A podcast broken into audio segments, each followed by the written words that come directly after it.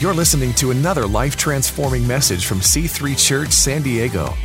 For more information on our church, go to c3sandiego.com. Last week was Easter.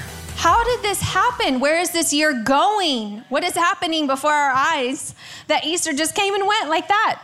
I'm like, all this anticipation to the greatest day of the year where Jesus rose from the dead and we celebrate, and then it's gone. But all that to say, as I was preparing for today, because we're still in the preaching series, The Weekend That Changed the World, because last weekend was the weekend that changed the world 2,000 years ago. And what I discovered is it doesn't end there. Jesus ra- raises from the dead and then walks the earth for 40 days. So if I was Jesus, I'm thinking I would want to go straight to heaven. If I get to live in heaven forever and there's a throne waiting for me, why wouldn't I just want to do that? But no, he decides to spend the next 40 days after he raises from the dead. And I believe that it is very intentional. And there are things that he preaches, things that he does that preach in those 40 days that I want to look at this morning with you. And so, you know, most of you probably heard of the Great Commission. If you've been a Christian for any amount of time, you probably heard of the Great Commission. And a lot of people confuse it with the Great Suggestion, but it is the Great Commission. And it's the reason why Jesus came and rose from the dead to make disciples and to move forth the kingdom of God in the world that we know today. And so in Matthew 28 19 to 20, it says, Go therefore and make disciples of all the nations, baptizing them in the name of the Father, of the Son, and the Holy Spirit, teaching them to observe all things that I have commanded you. This morning, I want to focus on this whole idea of discipleship because what I believe and what I hear and what I see is that so many people overcomplicate it. And I don't know about you, but I'm a simple person. I don't like to overcomplicate things. And I like to know what does this mean for me? And so discipleship actually means something for everybody who calls themselves a Christian. Because the scripture says so. And so today I want to dispel any complication and actually let you know that discipleship is not complicated, but it is intentional. And so every person here will be discipled at some point of your, in your life. And you will also disciple someone at some point in your life, whether you know it or not. You probably have already done these things. I, at the end of this message, you'll probably realize, oh, yeah, I have been discipling so and so, even if it wasn't intentional. But now the frame of reference is to be intentional with it. And so the title of my message this morning is One Step Ahead. Because I believe that if anybody is one step ahead of you in any area of life, that you can actually disciple them and you can be discipled by them. And so, one step ahead, whether it's in health, whether it's in obviously spirituality in our walk with God, whether it is in marriage, whether it is in parenting, in any area of life, if you can identify somebody that is one step ahead of you in any of these areas, they qualify to disciple.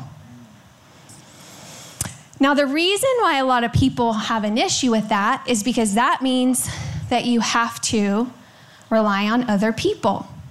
And that means that you have to let other humans who are humans in all their humanity speak into your life and into your world and into your situations. And we all know that we're, we're an imperfect bunch of people trying to live the best life that God has intended for us. And I love our church because a couple years ago, Pastor Jurgen, he said, Our church, C3 Church, is a house of transformation. And why that's so incredible is because you know, a lot of people go to church on a Sunday just to say they went to church and to feel good about their life, and then nothing changes. And they look at their life five years later, all the while being in and out of church, yet th- their life looks the same. At C3, it's very different. I can tell you that because it's happened in my own life. Walking into this church over 13 years ago, giving my life to Jesus, and I've watched everything around me become more fruitful than it ever would have before.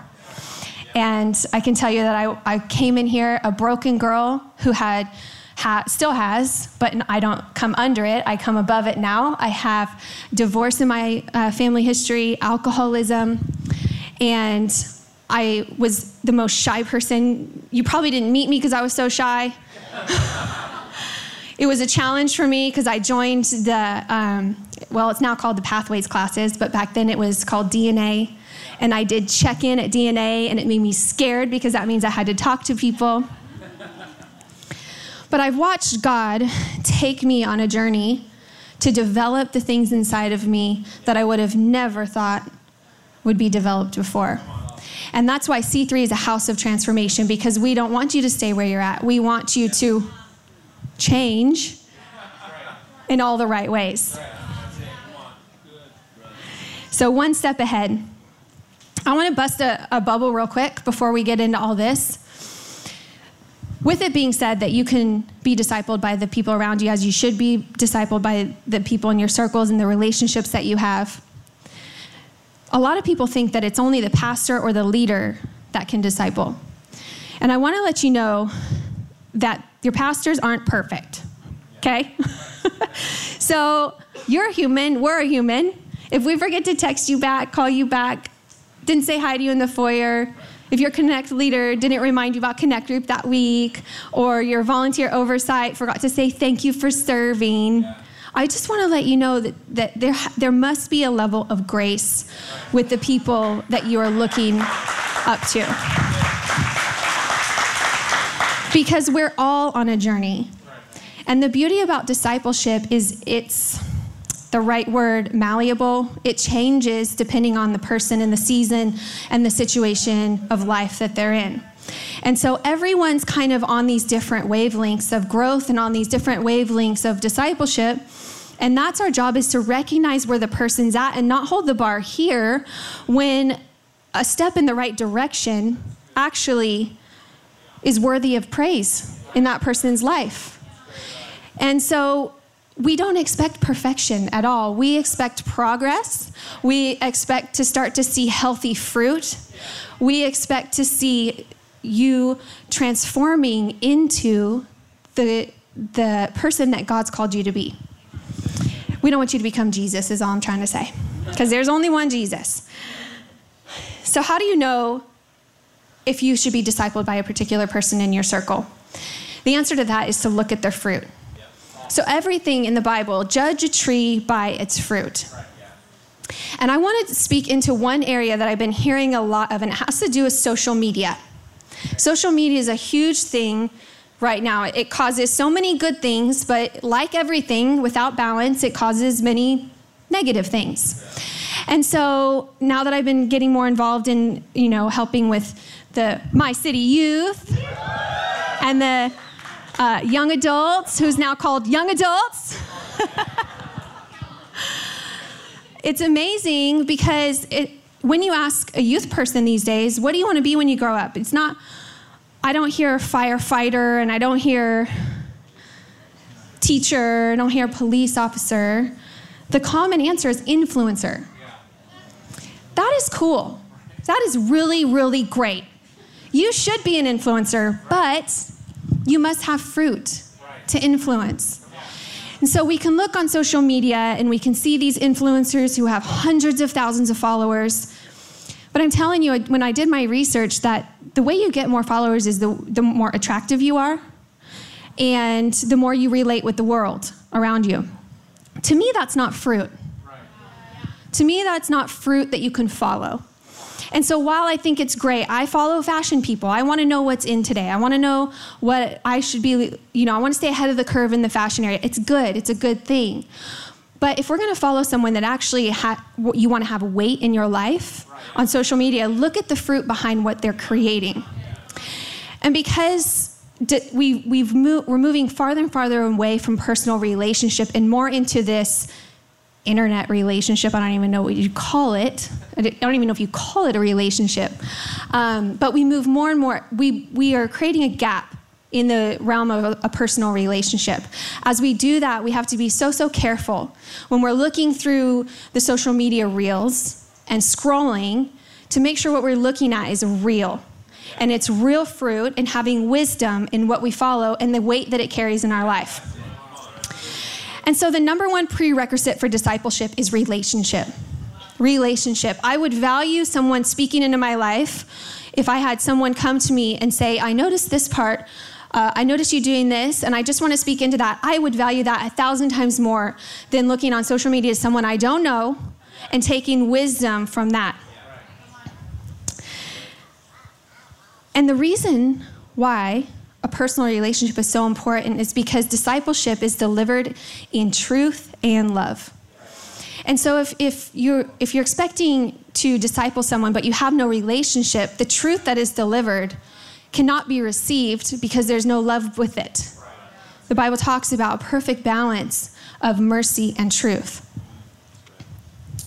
And so what happens when discipleship doesn't happen?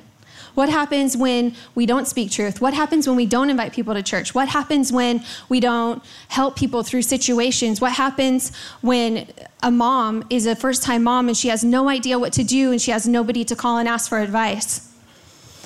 Crazy things happen. And we see it, we see it happening because there is a lack of discipleship.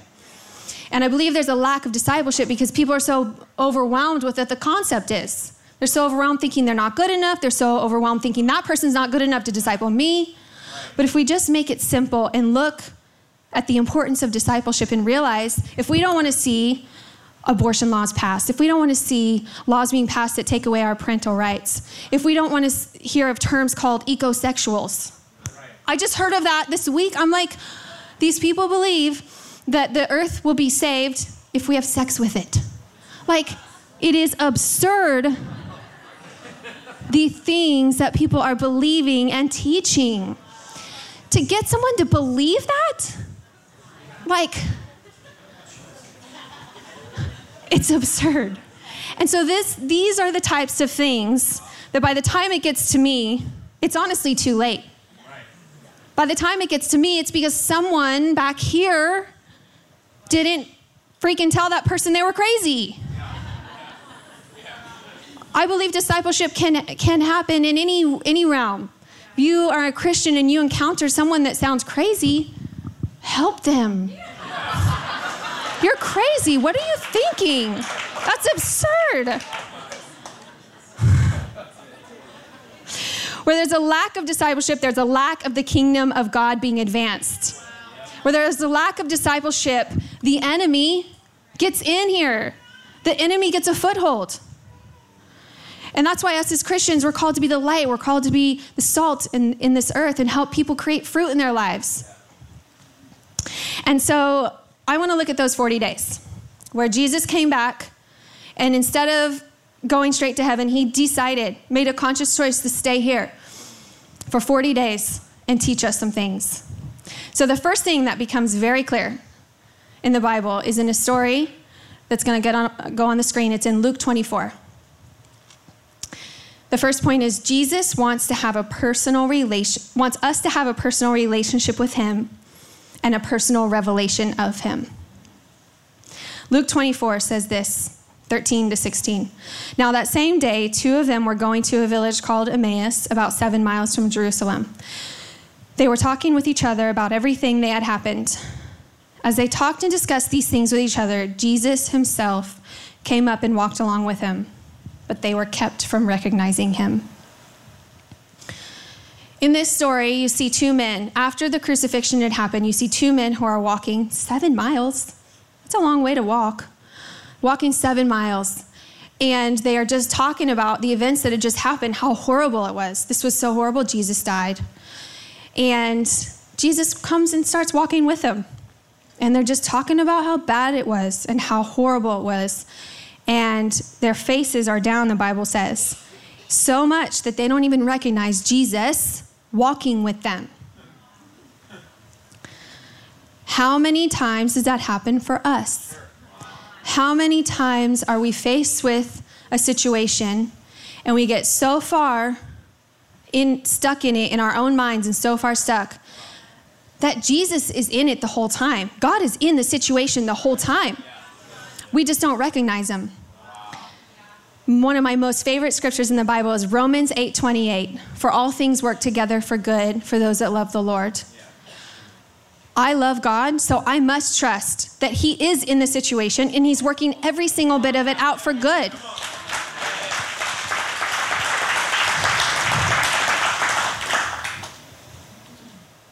What happens next? Luke 24, 17 to 18.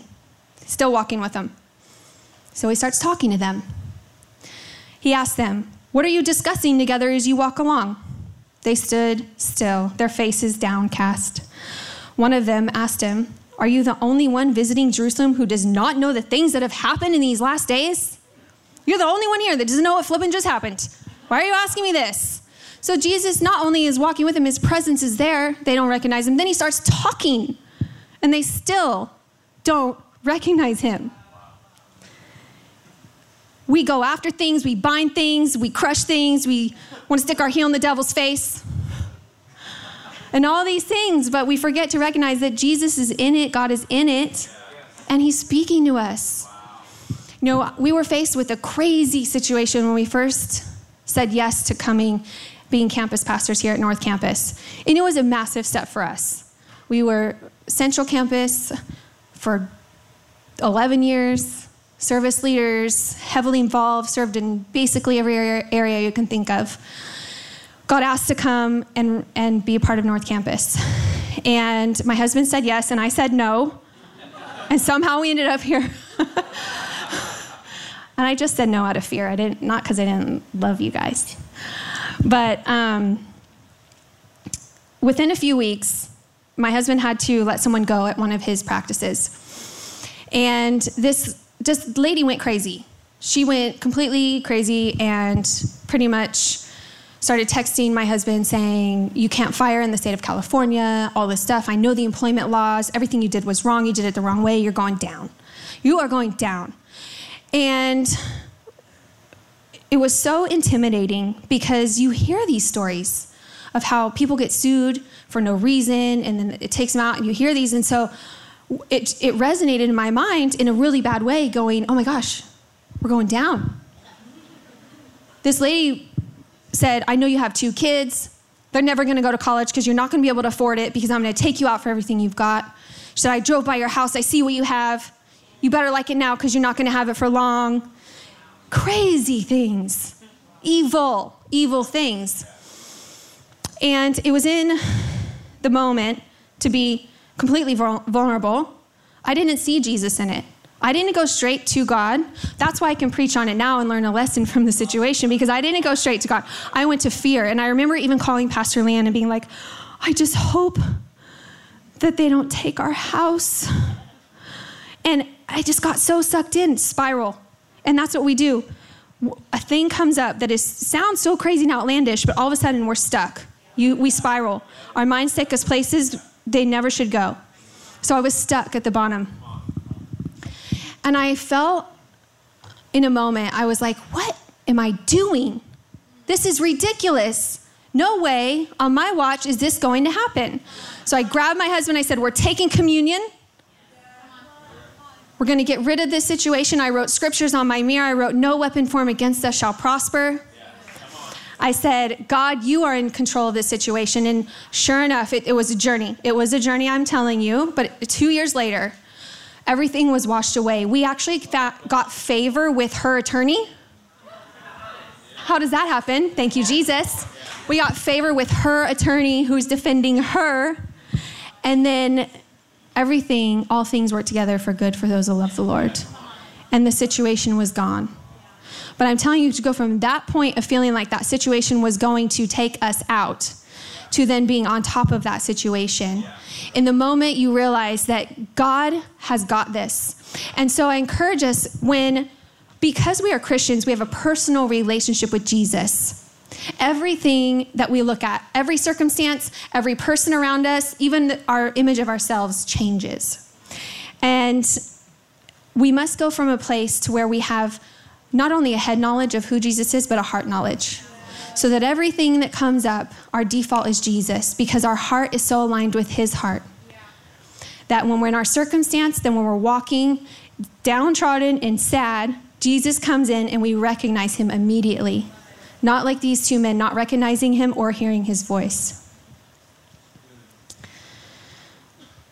I want to do something right now. I know that there are people here that have never even met Jesus or knows really what I'm talking about right now. And when I came to this church, the first Sunday I came, I gave myself to God. I committed my life to God. And I, I want to take the moment right now to, to give the opportunity if people are here and they have never met Jesus, because that is the foundation of everything that I'm talking about today. I remember in service just knowing that I needed God when I first got saved. And I know there are people here that are facing things that look bigger than even our God can handle. But I'm telling you, if you are able to give your life, your heart, your mind, your soul, and your spirit over to a God that cares m- way more about that situation than you can ever care about it, that He will meet you right where you're at, right in your seat, right now, today. And so let's just bow our heads. I'm just going to do very quickly 30 seconds. Just, I want to give the opportunity to people to meet Jesus this morning. So if that's you, just lift your hand. I'm not going to call anyone out. It's just for God to see. God, I give this over to you. God, I give my life to you. God, I want to know you. Thank you, sir. God, every situation, every circumstance, I give over to you right now. If that's you, go ahead and lift your hand. We have one here. Thank you. God sees your hand. God knows where you're at. God knows your heart. And it's a bold thing to do to raise your hand and go give over all the trust. Thank you. Thank you, love. Thank you, lovely. Thank you up there. Hands all over the place. You guys can look up at me. We're going to have some people come to you if you raise your hand afterwards just to give you a Bible and pray with you for whatever need you have. Can we give God a hand? All right. We got the most important part out of the way. Got the most important part. The most important part to God is reconnecting with the heart of His people. God gives us free will. He doesn't force Himself on us, He doesn't make us do anything. He gives us free will. And when we make the choice to say, I'm yours, God, there is a party in heaven. The angels rejoice. So it is such an incredible thing. Number two, Yes, number two, Jesus prioritizes the church. So in these 40 days, the second thing I want to point out that happens Jesus prioritizes the church. You know, sometimes I think people get Starbucks and church confused. Get ready.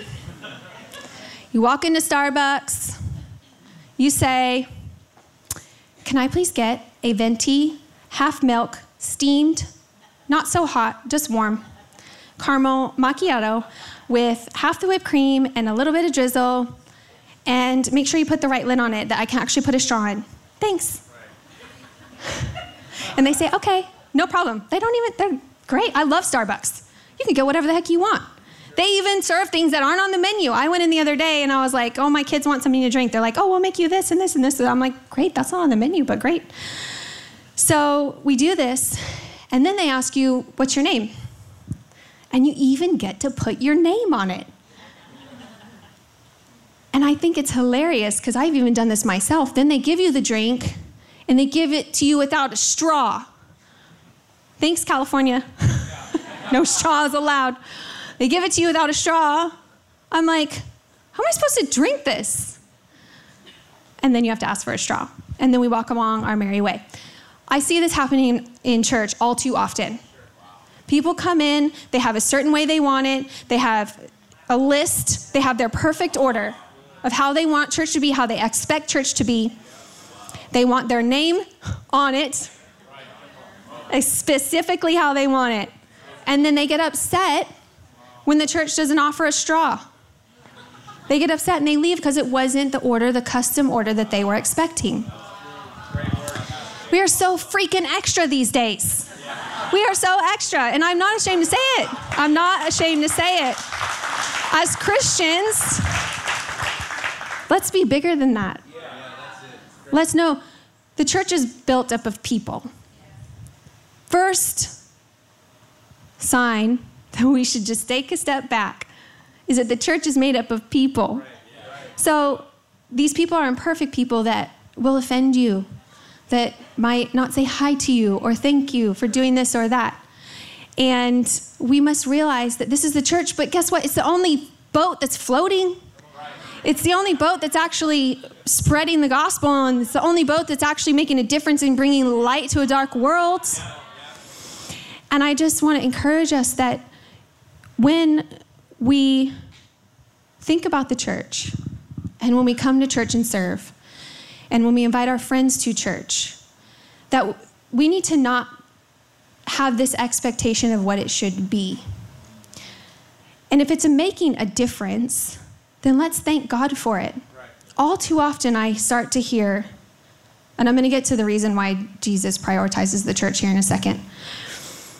All too often, I hear people dishonoring the church or dishonoring the leadership or dishonoring different people within the church. And I just think to myself, wow, we've lost perspective. Right. Yeah. Because when we start to dishonor the thing that God has called us to and the thing that God has called us to make a difference in, then what does that say about us? Right. And I can't say I've never been guilty. I'm, I'm preaching this to you because I can't say that I've never said one wrong thing about the church. So I want to encourage us today, and let's look at the story of Peter. Because Peter is funny, he's a funny guy. so the Bible says he's enthusiastic, strong willed, he's impulsive, he's a little outlandish. Essentially, he's a little crazy. When I was reading about Peter, it reminded me of my husband in all the good ways. But also he's the one, so he becomes he becomes Jesus' best friend. He becomes Jesus' first disciple. But he also, yet on the other hand, is the one that denies Jesus three times. How interesting is that? So here we have the crucifixion happens, and Peter, after he denies Jesus three times, Jesus dies on the cross, and Peter just is lost. He doesn't even know what to do with himself. So being the fisherman, that's his calling and his, that's what he's gifted at. So he goes fishing, of all places. He goes fishing. And he goes back to where he first met Jesus. And I believe that he goes back to that place because he's so taken out by the circumstances and taken out by the situation that he goes out to sea and starts fishing. And interestingly enough, in John 21 1 to 3, it says, Afterward, Jesus appeared again to his disciples. By the Sea of Galilee, it happened this way Simon Peter, Thomas, and all these guys were together. I'm going out to fish, Simon Peter told them, and they said, We'll go with you. So they went out and got in the boat, but that night they caught nothing. See, all along, Peter was called to be a vital role in building the church. Just like all along, the moment you said yes, the moment you responded to Jesus, the moment that you said yes to serving or any of these things, the calling doesn't go away. So Jesus had this, or I'm sorry, Peter had this calling, but he made a couple bad choices, said some wrong things, and it took him out. So we need to go back to the place where he met Jesus. In John 21, 4 to 7, it says, Early in the morning, Jesus stood on the shore. So Jesus shows up. Thank God. But the disciples did not realize that it was Jesus he called out to them, Friends, haven't you any fish? No, they answered. He said, Throw your net on the right side of the boat and you'll find some. When they did, they were unable to haul the net in because of the large number of fish. Then the disciple whom Jesus loved, Jesus loved, said to Peter, It is the Lord. As soon as Simon Peter heard him say that, It is the Lord, he wrapped his outer garment around him and jumped in the water. So, what I want to say to you today is that for whatever, whatever place you're in in the church, like I said before, everyone is on a journey. Whatever place you're in, if you found your place, yourself complacent or the language that you speak around the church is not le- like it once was, or if being out and about and you have a lack of um, passion to invite people to church, then I want to let you know go back to the place in your mind when you first met Jesus Go back to the place in your mind when you first said yes to the call that He has for you. And I want to encourage people here this morning to re engage. And the reason why I can speak into this is because I've been going through a season myself. I just had my third child. And like I said, he's an angel baby, little Merrick. He's amazing. He's perfect. He hardly cries. So I want to spend every waking moment with this little five month old. But I know the calling that God has placed on my life. And so I've, I have been in a season where I got to get back to what's made me passionate about the things and the calling that God has on my life. And so, just as it is for me, it is for all of us. When we get to a moment, because we all will hit the moment where we need to be reminded of what happened the day and the moment that we met Jesus and said yes to the call he has for us. So then, after all this happens, Jesus commands Peter to help build the church. And then he, the first time he preaches, 3,000 people get saved. In Acts, it talks about that. It talks about building the church, feed my people, love my people. Jesus asked him to feed his lambs, take care of his sheep, and feed his sheep. Jesus prioritizes the church. Amen. And then, point number three, as we start to come to a close. This is my favorite. This is my favorite part. This is the icing on the cake. Number three, Jesus wants us to be filled with the Holy Spirit. So he, give, he commands us with a great commission. He asks us to build the church. And then he says, You get to do all of that. And the way you'll do it is by being filled with the Holy Spirit. And there's so many amazing things about the Holy Spirit that you could teach five hours on the Holy Spirit and not cover every incredible thing that thank God that He gives us the Holy Spirit. Acts 1 4 to 5 says, On one occasion while he was eating with them, he gave them this command right before Jesus ascends to heaven Do not leave Jerusalem, but wait for the gift my Father promised, which you have heard me speak about. For John baptized with water, but in a few days you will be baptized with the Holy Spirit.